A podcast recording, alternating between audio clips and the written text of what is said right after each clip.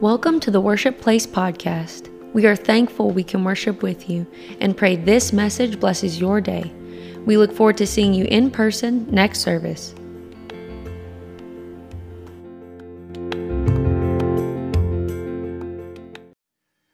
Judges chapter 7, verses 9 through 15. And it came to pass the same night that the Lord said unto him, speaking of Gideon, Arise, get thee down to the host, for I have delivered it into thine hand. When God says something's done, it's done, even though it hadn't happened yet. But if thou fear to go down, go with Purah thy servant down to the host, and thou shalt hear what they say. And afterward shall thy hands be strengthened to go down unto the host. Then went he down with Purah, his servant, unto the outside of the armed men that were in the host. Now, now the Midianites had an army of 135,000 soldiers. And we will uh, show you how that Gideon's army had been whittled down to 300. And so there was astronomical odds were against God's man. He goes down to the camp in verse 12, and the Midianites and the Amalekites and all the children uh, of the east lay along the valley like grasshoppers for multitude, and their camels were without number, as sand by the sea for multitude. And when Gideon was come down, there was a man that told a dream unto his fellow and said, Behold, I dreamed a dream, and lo, a cake of barley bread tumbled into the host of Midian and came unto a tent and smote it that it fell. One version says it hit the tent hard knocked it flat. That the tent lay along. And his servant answered and said, This is nothing else save the sword of Gideon, the son of Joash, a man of Israel. For unto his hand hath God delivered Midian and all the host. And it was so when Gideon heard the telling of the dream and the interpretation thereof, he worshiped. Oh, and returned unto the host of Israel and said, Arise, for the Lord hath delivered into your hand the host of Midian. A man told a dream in the enemy's camp.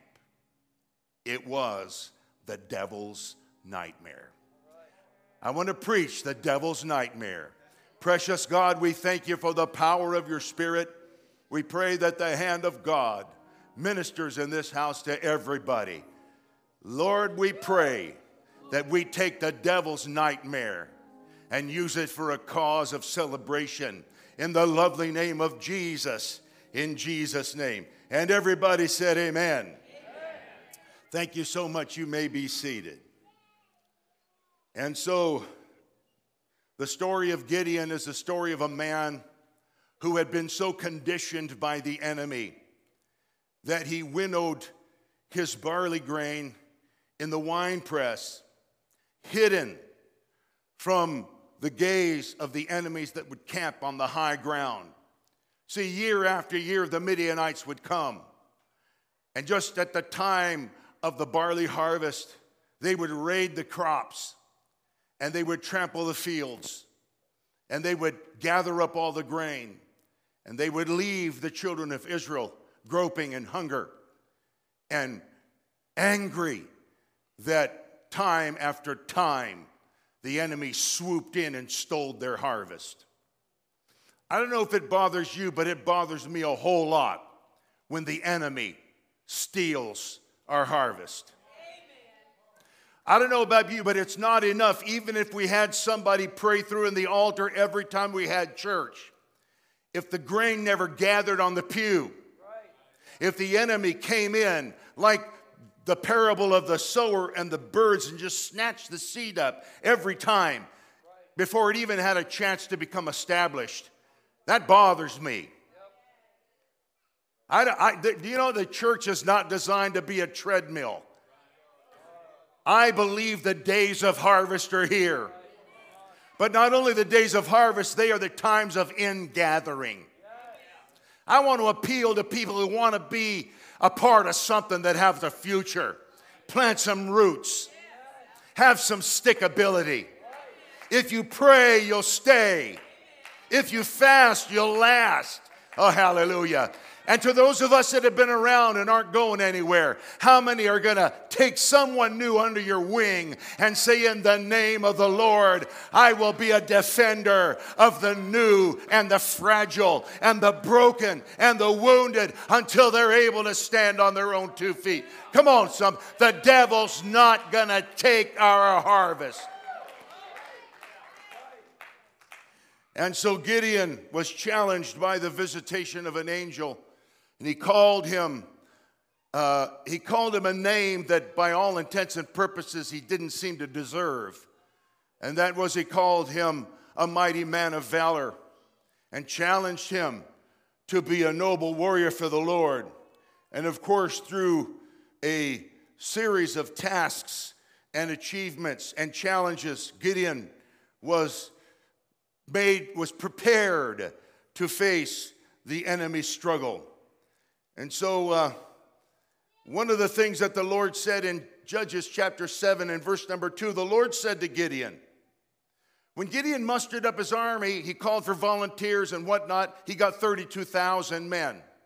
So he presented this by no means enough to be a serious challenge to 135,000 enemy. But the Lord said to Gideon in verse number two, The people who are with you are too many for me to give the Midianites into your hands. I know this isn't fun sometimes, but God gets a kick out of st- stacking the odds in the enemy's favor. And in order to feel challenged by the camps of the Midianites, the Lord told Gideon, It's just too many. So he said, Lest Israel boast, about themselves against me, saying, My own hand has delivered me. Tell everybody that's fearful and afraid that they can go home. Wow. You may be excused. if there was a way to trap people in the church, I probably would have tried it. But I really don't know what we would have ended up with. Probably a bucket of crabs pinching and gnawing and biting and pulling each other down. So, look, if you don't want to live for God, here's the deal you can excuse yourself. But if something has already borne witness in your spirit that without God you don't have a life to live, welcome to the family. Welcome to the celebration. Welcome to the gate of heaven, the house of God. Oh, somebody give the Lord a hand clap of praise today. But he said something interesting. He said, Lest Israel boast against me. Let me tell you something self commendation is equivalent to glorying against God. 1 Corinthians chapter 1 and verse number 30 says, He who glories, let him glory in the Lord. Romans 3 and 27 says this Where then is boasting? It is excluded. By what kind of law? By the law of faith. So the next time you're tempted to tell yourself how much you believe in yourself and to look up at God and say, God, I got this or to take credit for some good thing that happens, even if you did work hard and pray hard and believe with all of your heart. The law of faith excludes us from boasting about our own power and strength and goodness. Why? Why does God get so upset uh, if we uh, compliment ourselves every once in a while? Because on the cross, He said, It's finished. That means it's done. That means if we try to take credit for what God has already done, we're either saying He's incompetent or He told a lie. Somebody shouted, It's done. Victory over the devil is done. He has destroyed the works of the enemy. It's done. Healings and miracles and signs and wonders are done. This day is this scripture fulfilled in your ears. It's done. Oh, hallelujah. So, my job is not to glory in me, but to glory in the Lord. Somebody give God some glory in this place. Yes. So then, in Gideon's case, and sometimes in our case, God has to downsize us. You've been downsized so much, you don't know if there's anything left to downsize. We had some bushes around the house, and my wife wanted me to pull out of the ground. Well, these things were 20 years old. They had root stalks like that. So I Googled them. Said, How much can you cut off this bush and not kill it? They said, You can cut two thirds of it down. So I measured one third, two thirds. I rented me a big old chainsaw from Home Depot, and I just, I just samurai'd them. I just sliced them like bread. Whoa. They looked like nothing but sticks. But you know what? The sticks came back. They didn't steer me wrong. You'd be surprised how much can be chopped off of you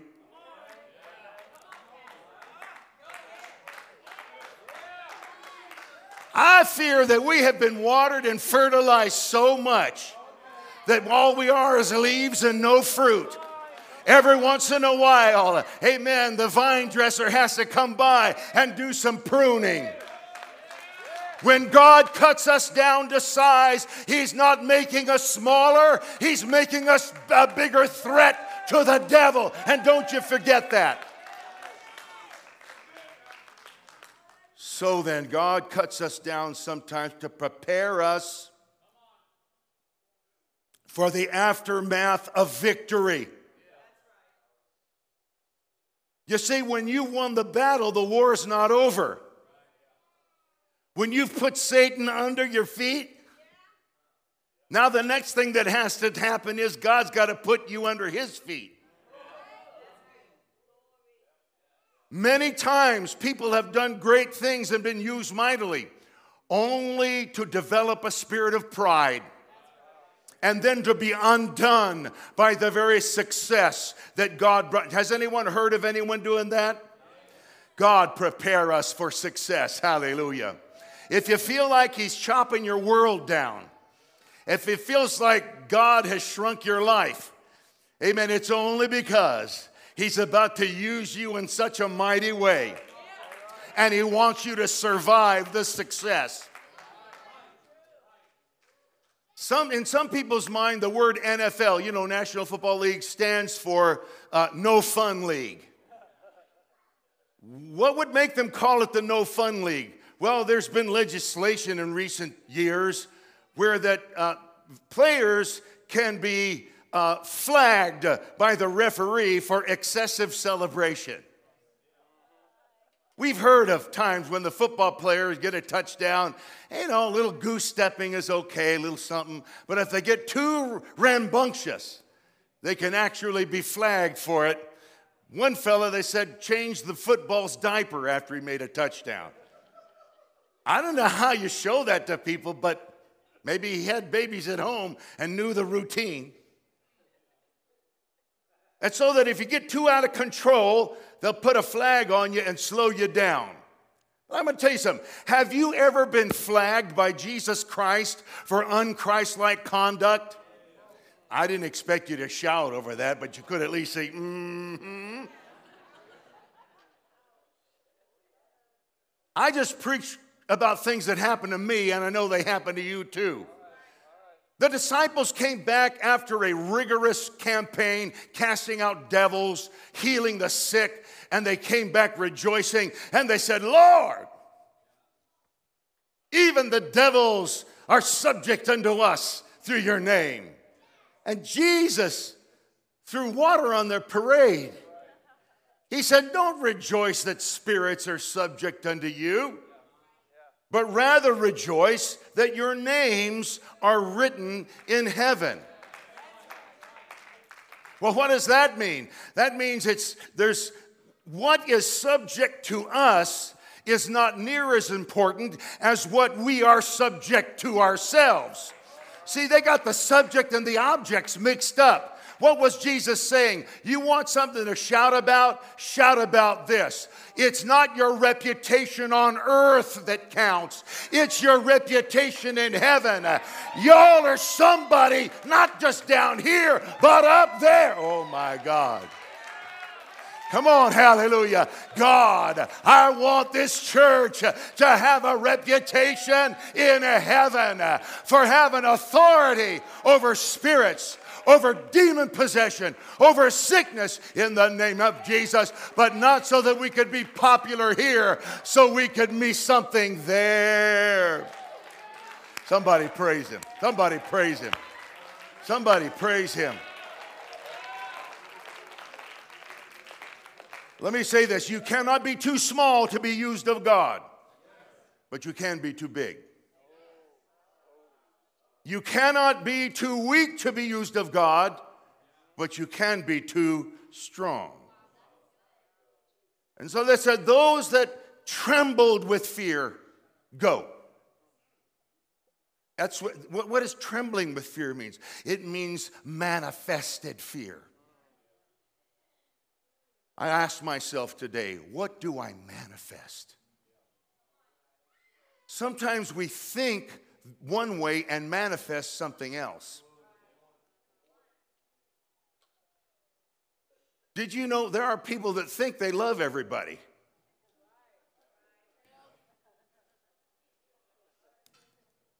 But they treat their neighbor like a pile of dirt.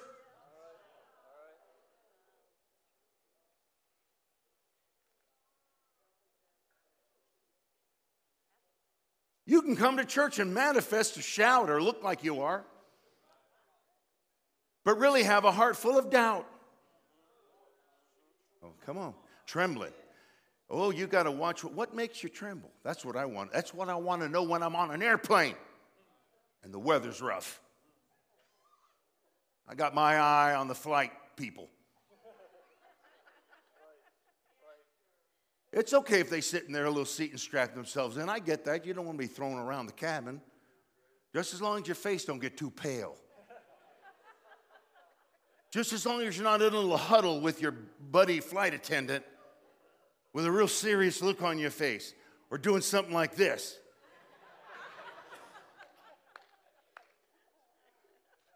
I read this that getting into Air Delta's flight attendant training center is more difficult than getting into Harvard University. According to Delta, 150,000 people uh, that applied in 2016, only 1% made the cut. By comparison, the acceptance in Harvard University is 5.2%. And these people are trained to know what to do when nobody else knows what to do. And so the Lord is watching the people that fear so much that it's apparent. You do the same thing. You do it to me, I do it to you. When you meet somebody new, you kind of figure out, you know, are they worth getting to know? It's just little stuff. They'll say yeah or uh uh. Oh, my Lord. I don't know about you, but I want to come to the, I want, when I, not now that, there's churches on every street corner, but I want to come to a place that my soul says yes. God is in this place and God can do great things in this place. God, we want to, what do we manifest? Oh, let us manifest faith in God. Let us manifest heartfelt worship. Let us manifest love and acceptance. Let us manifest, let's believe in people. You ever been to a church that doesn't believe in people? Hallelujah. Hallelujah. Faith is like a, we need faith. Faith. Faith, look, someone said it this way faith that cannot be tested cannot be trusted. So after the crowd was whittled down from 32,000 to 10,000, still too many. And so God took them to the water test.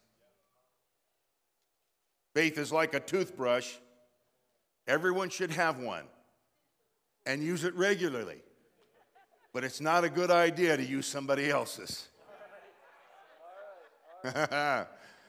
Does anybody want faithful yourself today? I like being in the company of people who believe. Yes, I do too, but I've got to have my own faith. Jesus was insistent. What will you have me to do? I want to hear it from you. Oh, hallelujah. And so he took them to the brook Harod, which means palpitation. So the, those that trembled at fear, they're gone. Now we're going to shake them up again. And he's going to say, I just want everybody to drink. You got 10,000 guys there. You're going to just take a drink. And nobody knew. You know, here's the deal about God you take the test first, you get the lesson afterwards. And so they drank.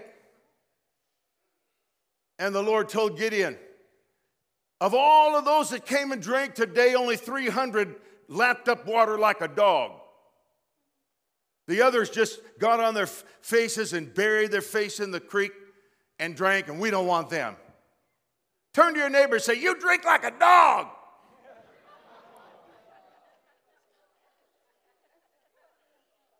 Turn to somebody else, and say, You drink like a dog.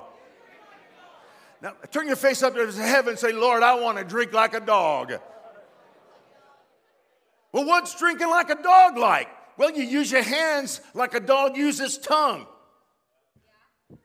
So when it comes to worship, drink like a dog. Some people want to drink like a statue.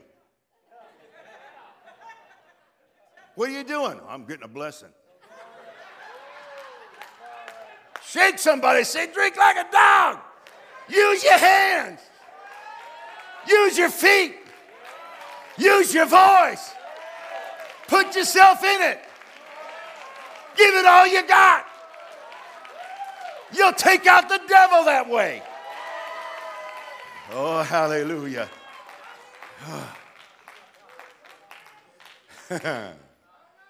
okay, so then, okay, he whittles down to 300, and now the Lord's concerned about Gideon's faith. Thank God he was. I would be concerned for him too. He says, Listen, if you're still afraid, I want you to go down to the enemy's camp.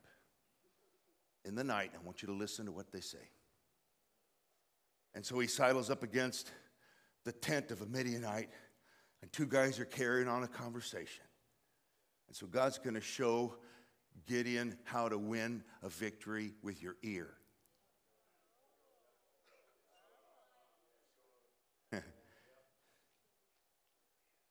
Did you know you can fight with your ear? He that hath an ear to hear, let him hear what the Spirit says. Did you know you can be defeated with your ear? That's why the devil spends so much time talking junk to you.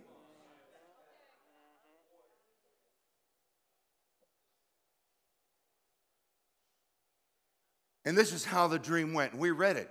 So one fellow says to the other, I had a dream last night that a loaf of bread came rolling, tumbling down the hill. And that loaf of bread crashed into a tent and knocked it flat and hit it hard. And the other one had an interpretation. That is none other than Gideon and the sword of the Lord. And God's going to give Gideon victory over every one of us. And the Bible says, when Gideon heard the dream and the interpretation, he worshiped God. You say, I don't know what's wrong with me. God used to give me words, but He doesn't give me words anymore. It's quiet all the time. Maybe because the last time he gave you a revelation, you just sat there and didn't worship.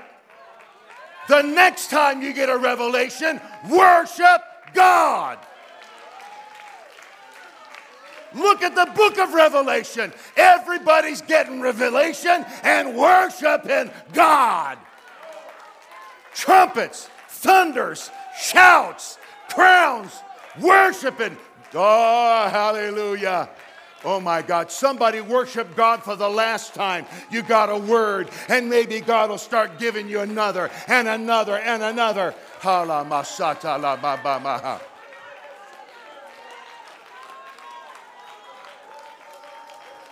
Oh, when was the last time you worshiped uh, when you heard a sinner to begin to say things uh, that made sense in the Spirit of God?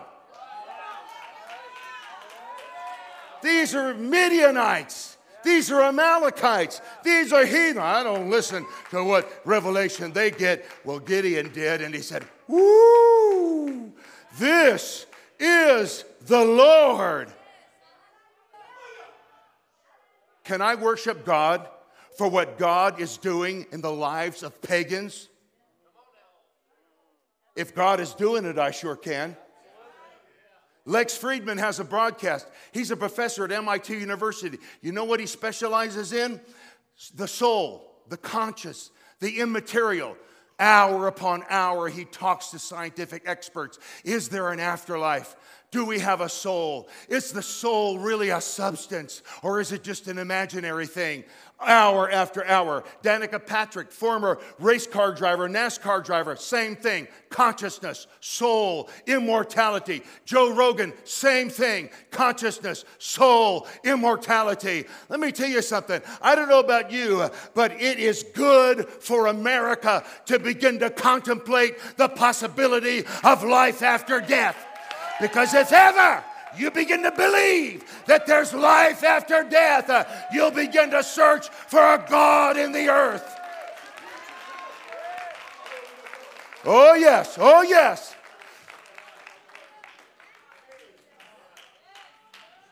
All right. Hmm. So let me close with the Midianite summer's dream. That's not Shakespeare. It's the devil's, it's the devil's nightmare.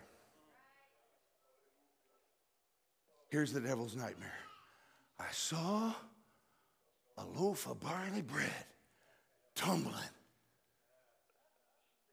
Somebody say rolling. First, first part of the devil's nightmare is when he recognizes the church is on a roll, gaining steam. He's not worried when we have a good service every once in a while, then revert back to just blah, blah, blah, say. But when we come, when we go out on a Friday, we come back on a Sunday, the house is full, the Spirit is moving, the singers are on point, the presence of God is everywhere, that Spirit is moving, and it looks like we're on a roll. I, you know what? I, let, I, it's a, call it a prophecy if you want to, but the church is on a roll. We've done got something started that no power in hell is going to be able to stop it in the name of Jesus. We're on a roll and we're coming after the lost and we're coming after the disease and we're coming after the afflicted and we're coming after the bound in the name of Jesus. Here's, the, here's the second part of a devil's nightmare. Not only is the church on a roll, but it's rolling downhill. It's downhill. It's down. Ah. There's something beautiful about hiking when you get to the top of the mountain. There's no more hills to climb. From here on, it's downhill all the rest of the way. Here's the other part of the enemy's nightmare. When the church hits, you better brace yourself because when they hit, they hit hard. Come on, we're not in the business of giving the devil love taps. When we hit, we hit hard. Oh, hallelujah. When we worship, we worship with everything we've got. Uh, mm-hmm. Okay. All right. I'm, I'm uh, this, ought to, this ought to get you right here. The last part of the devil's nightmare is the devil defeats the enemy encampment with a barley loaf. Why barley? Because barley was what they stole year after year after year. Let me tell you something the devil doesn't want you to know. You know what's going to defeat hell? When God takes the stuff that Satan has stolen from us and beats him over the head with it. What have you lost? What has been taken from you? What has the enemy stolen? Oh, yeah. Oh, yeah. Come on, somebody. Watch this. Satan stole our innocence in the Garden of Eden. God gets it back, not with the second Adam, but the last Adam. And so he sends innocence back into the manger, and innocence walks among men, and innocence dies on a cross, and innocence rises from the dead and takes the sin of man with him. Satan tried to steal Jesus' identity. But Jesus came back stronger than before and said, Except you believe that I am. Oh, hallelujah. Jesus knew who he was so we can know who we are. So we're going to break into Satan. I want everyone to stand. We're fixing to break into Satan's warehouse. And we're going to take back everything that hell has taken from us. And we're going to whoop him with it. Yeah, kind of like this in the words of Tye Tribbett. I want it all back. Come on, somebody. Does anybody feel that way? I want it all back. Now, watch this. You may have thought you won the last round. You may have laughed because I almost fell down. Maybe you think I give up easy, but it's not over. I got more in me. You thought I stopped. You thought I sat down, but I'm standing. And you made me mad now. You got some things I think you owe me. I've come to get back everything that you stole. Because I want it all back. I said I want it all back. Oh, I'm not done singing yet. You hit me hard. I should have been knocked out. Things I've been through, can't even talk about. You crossed the line. You violated me. I want revenge. I want everything back from A to Z. I want it all back. Everything that you took. Come on. God is going to defeat the devil with the things he stole from you. If you need a victory, come forward.